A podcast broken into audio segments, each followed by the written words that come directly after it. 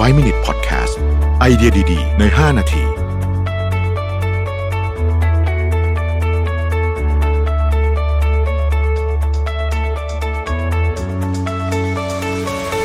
สวัสดีครับยินดีต้อนรับเข้าสู่ 5 minutes podcast นะครับ คุณอยู่กับประวิทยานุสาหะนะฮะ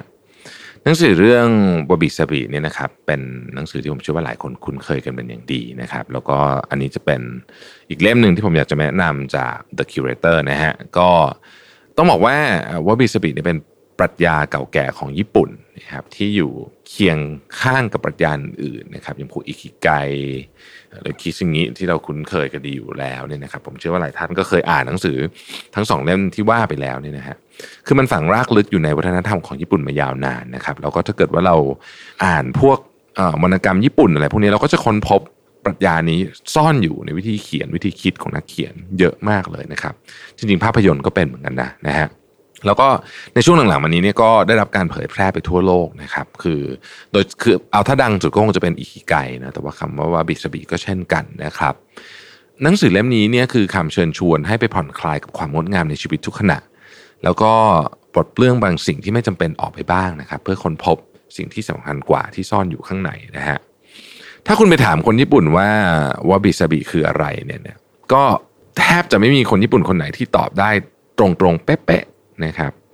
ทุกคนจะบอกว่ามันเหมือนกับมันลอยอยู่ในสายลมหรือว่า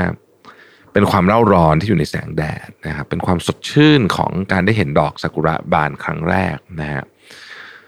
ในฤดูนั้นนะครับ หรือว่าอาจจะเป็นความเรียกว่าเป็นความตรึงใจความ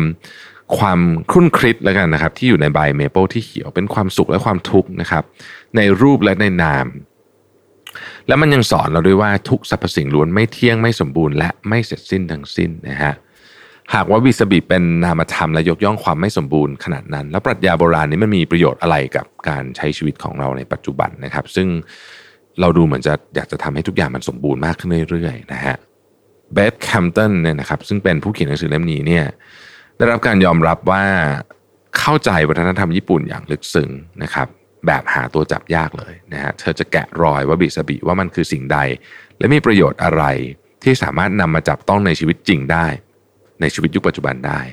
เธอออกตามหาความหมายของคำคำนี้ ตั้งแต่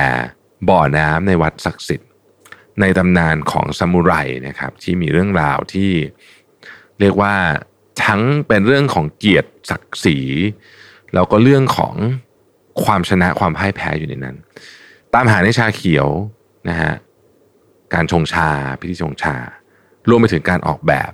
ของดีไซเนอร์ชื่อดัง ซึ่งถ้าบอกว่าเป็นดีไซเนอร์จากญี่ปุ่นเนี่ยเราก็จะค้นพบว่าเขามีปรัชญาในการออกแบบ ที่ไม่เหมือน designer designer จากประเทศอื่นจริง ๆ ทั้งหมดนั้นเป็นวิธีการกลั่น